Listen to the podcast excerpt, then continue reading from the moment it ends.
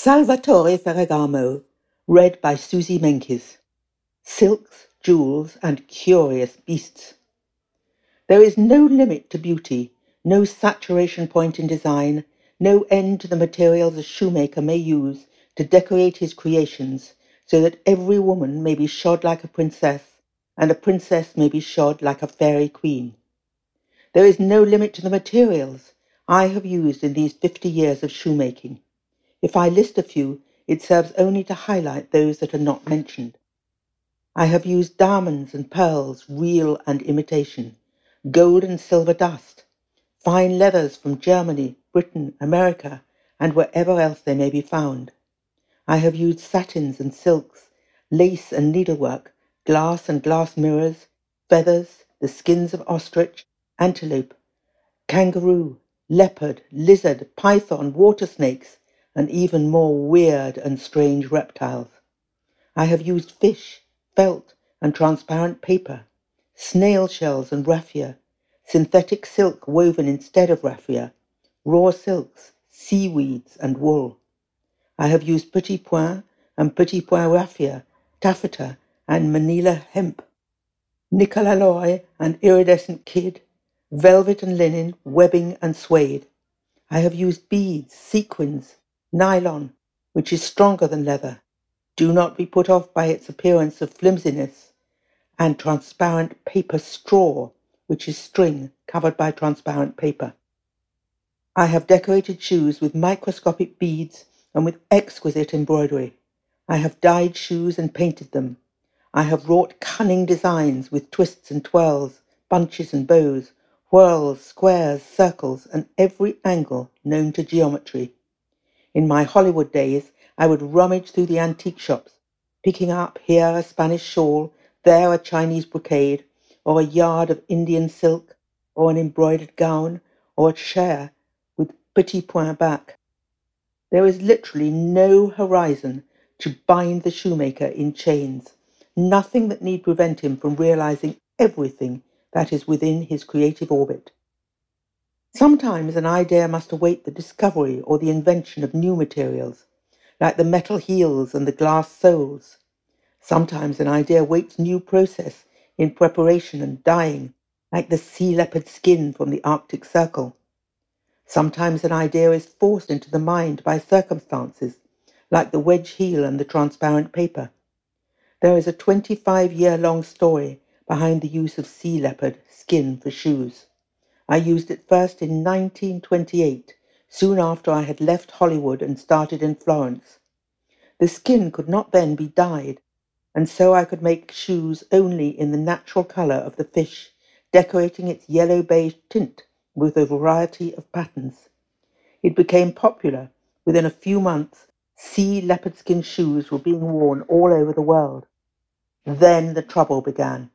Not only could the shoes not be dyed, but no known process could remove the smell, and the smell got worse the older the shoes became.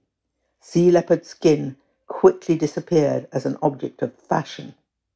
For years I persevered with attempts to find methods of eliminating these disadvantages, and at last, just before the war, a German tannery produced a skin for me from which all trace of an odor had been removed.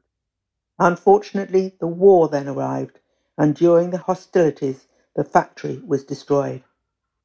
After the war, I tried again.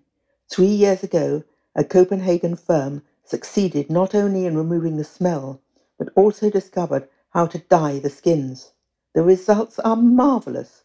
You can obtain in sea leopard a variety and richness of hues that cannot be obtained with even the finest leathers. To celebrate the discovery, I organized a party in Rome with Sophia Loren as the guest of honor, and Sea Leopard was launched on its all conquering career. Now the only difficulty lies in obtaining the number of skins I require.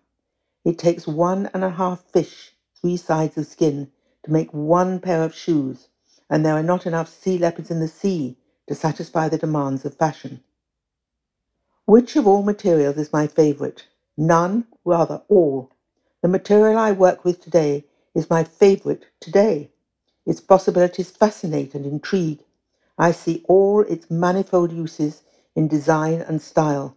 But tomorrow there will be something new, and the day after tomorrow something newer still. Nevertheless, if I like them all, I must still confess to a recurring and fond regard for the use of kidskin. It is a beautiful leather, smart and graceful, and with a fine, gentle feel to the fingers.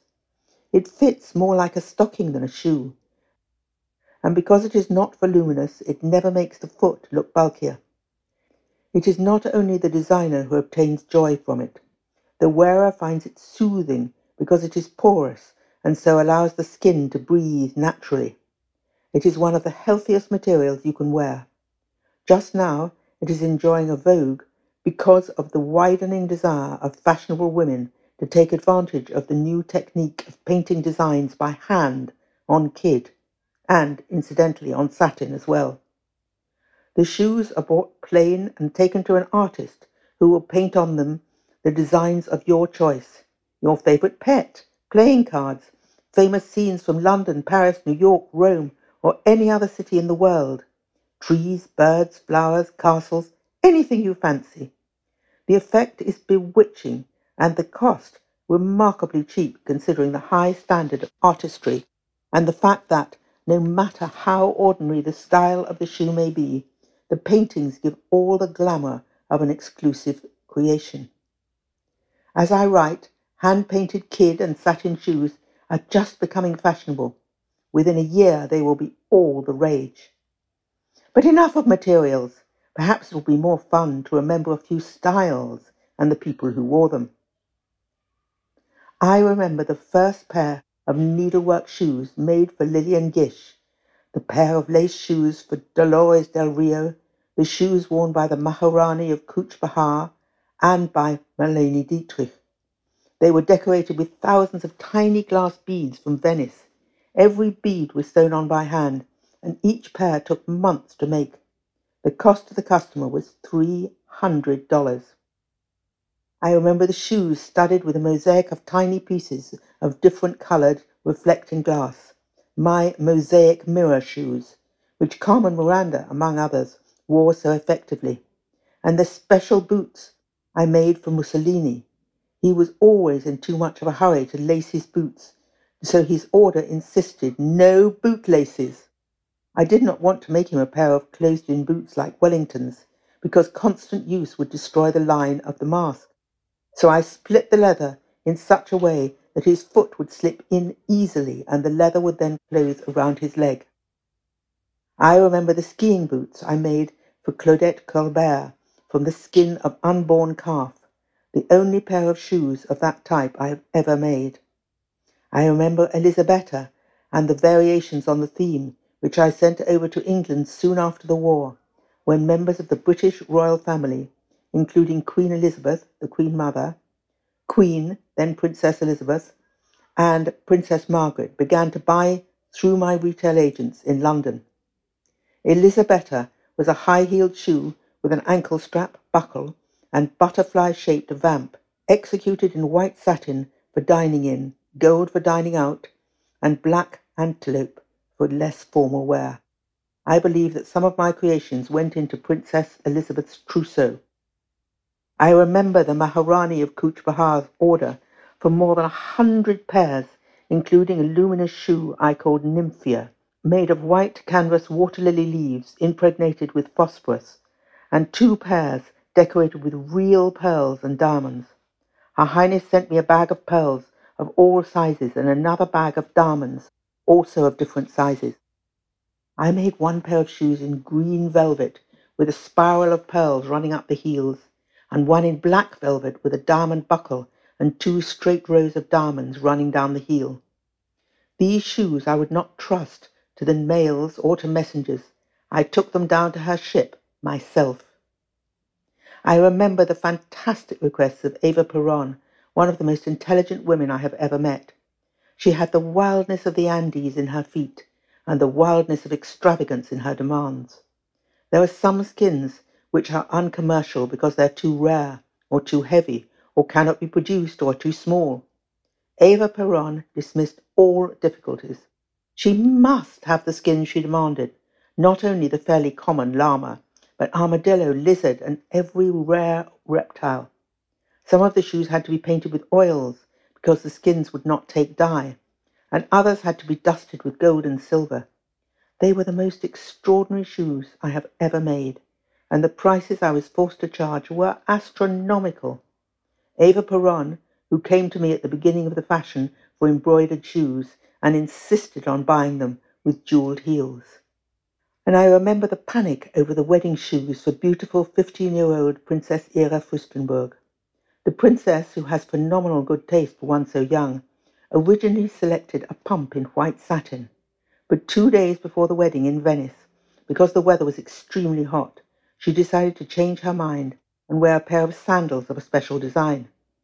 She could not come to my salon, and she could not send her feet, but in 24 hours I had to create the style, make the shoes, and deliver them from Florence to Venice.